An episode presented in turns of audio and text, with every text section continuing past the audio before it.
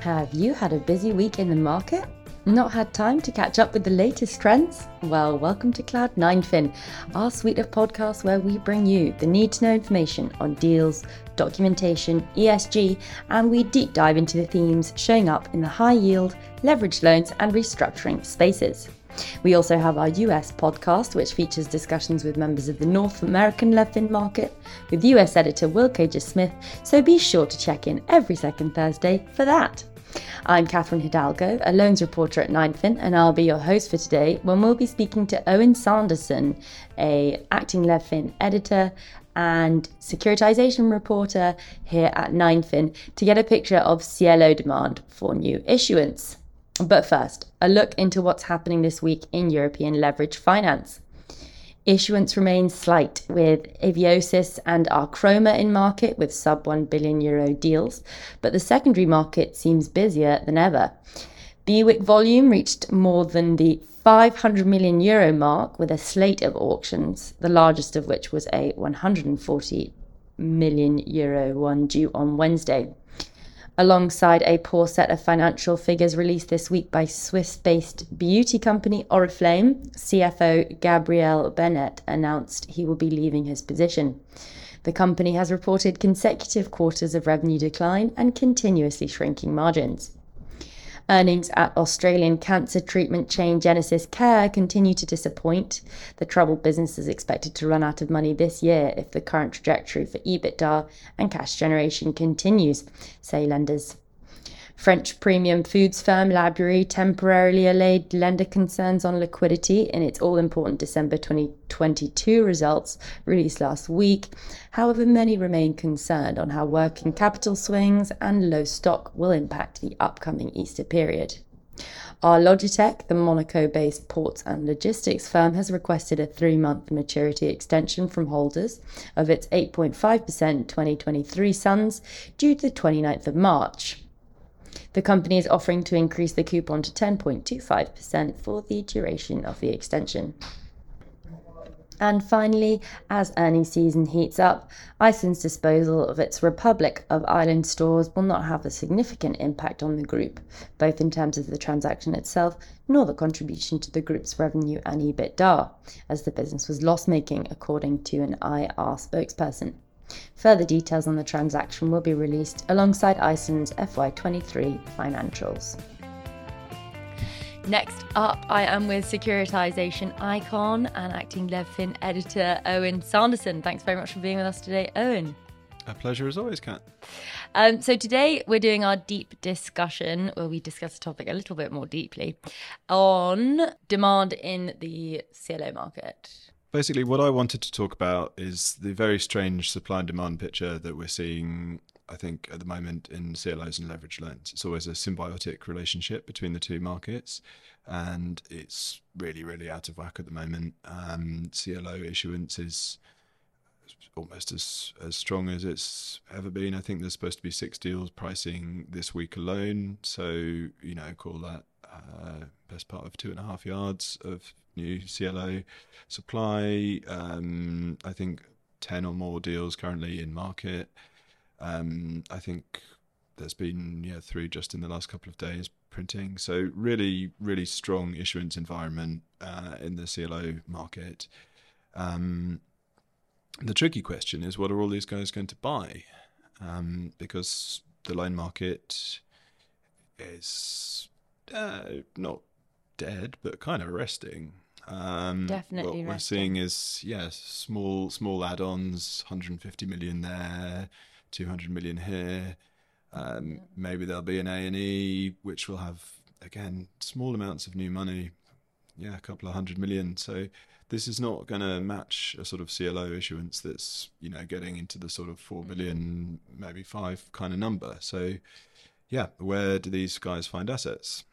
Um, the only sort of obvious answer is the the secondary market, but um, it's not a secret that there's this many CLOs out there. Loan trading desks know this, brokers know this. Um, loan mar- loan markets are kind of illiquid, so things get bid up very very quickly when they see this in kind of environment. So I think a lot of these CLOs are really really going to struggle to buy the assets they want at levels that are compelling unless they've um, already got those warehouses filled.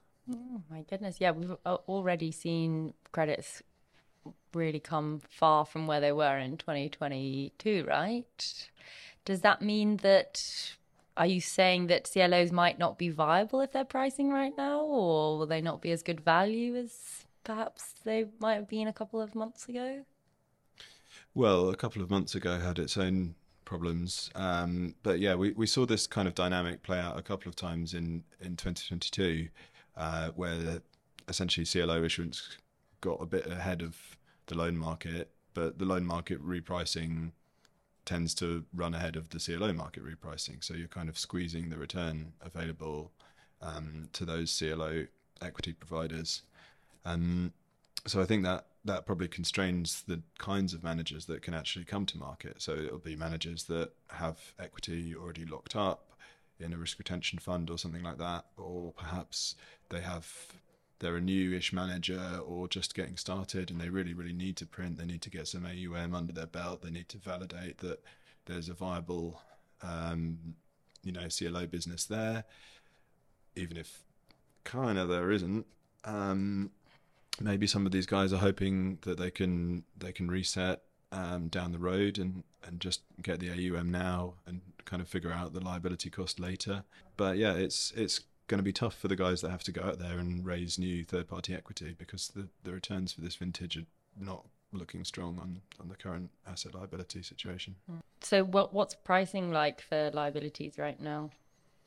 At the senior level, we're talking 175. Um, there was one deal, I think, from Invesco that printed through that, but the last few have been around that obviously the tricky thing is if you have this much supply, there's there's no real way that that's going to take a leg tighter. There's a limited number of uh, CLO buyers in the European universe, and they've got a lot of deals to choose from right now. They've got no compelling reason to chase any given manager tighter. Um, they can sit back and have their pick of, um, yeah, double digit uh, numbers of new issue. So yeah, I think we're stuck stuck at these levels, or maybe even take a leg wider if if this kind of level of supply continues.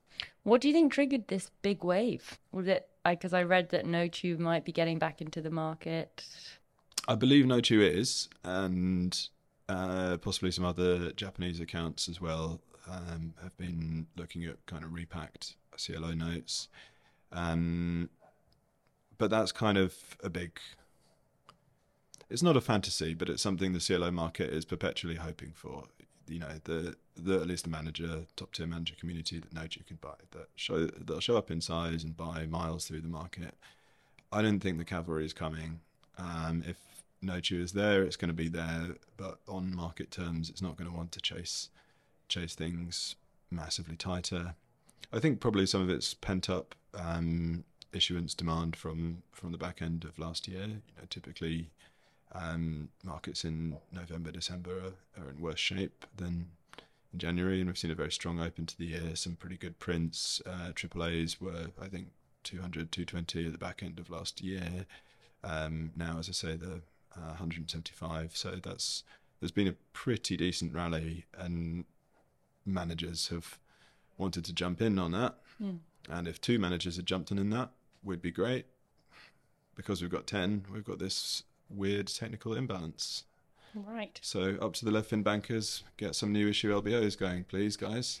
How much do they watch this specific technical, and, and how much can it actually drive people to come and issue? How how much do they look at, you know, see the CLO demand and think, wow, this could really help our pricing? Uh, I would think that a lot of the leverage capital markets desks are loving these conditions, but frankly, they depend on the sponsor community to go out and buy some businesses. They can't manufacture new issue LBO product from from whole cloth. They either need underwritten transactions that they have on their books, um, or they need sponsors to go out and do stuff. They they see the demand. They know they can sell deals. Where are the deals? Mm. It is strange. We've had this kind of macro rally. Um, you, you you think they would be getting out there and, and buying a bit more, don't you think? Um, I think you're probably right, Kat. But there's a time lag on on these things. You know, say um, CFO of a of a big listed business decides in January that things are looking good and they're going to finally sell that division that they've been that's been hanging around. So you know they talk to some bankers, get a process underway, launch an auction. Kind of now, uh, you run an auction, a couple of months, get some financings in place. You're still not talking about probably a syndicated loan deal until well into into the second quarter. Um, so I think there's just there's just not that way you just can't can't get a large cap LBO off the ground out of nothing. Like you see, we've had some add-on stuff, like companies that have had specific opportunistic things have been able to get financings away for that, but that's getting you your 100 million, 200 million tickets, and we need we need billions, guys. Mm. The only I think the only new issue deal out there right now is the DSM carve out, um, which is basically like a year old now. It's been sitting on balance sheets for forever. Um, how far do your refis get you if we're seeing more A&Es turn into straight refis? Well, that's kind of robbing Peter to pay Paul. Um, to to use a, a cliche, you're kind of um, you're refining from somewhere. So maybe some of these these newly ramped or new issue CLO vehicles can get into that, but that's going to be paying back um, some old um, CLOs. Maybe they're still in reinvestment, but actually quite like to stay stay invested. Um, even if they're out of reinvestment period, typically the manager doesn't like to get repaid super quick. They'd they'd rather kind of keep the carry from from outstanding loans if if they're performing. So yeah, just not necessarily much new money in those in those refis. Right. We're we're seeing quite a few BWIC, but again, that that probably wouldn't really fill the void. Yeah, there's there's been more decent BWIC flow, and um, I'd expect a bit more to come. You know, probably not from the CLO community, but um, maybe the more opportunistic money that's been active in leverage loans. Maybe some, basically, some guys that bought the dip last year would probably be looking to take profits kind of now. Um, you know, this is good, but the the CLO market is the majority of demand for European leverage finance, and yeah, it's going to be just a few few drops in a very large pond. If you do want to read more about some of these situations, head to 9fin.com slash insights, where you can see some of our content in front of the paywall, or you can drop us an email at team at 9fin.com. We're always keen to hear your suggestions for topic ideas, your comments on our discussion, and your feedback on the platform.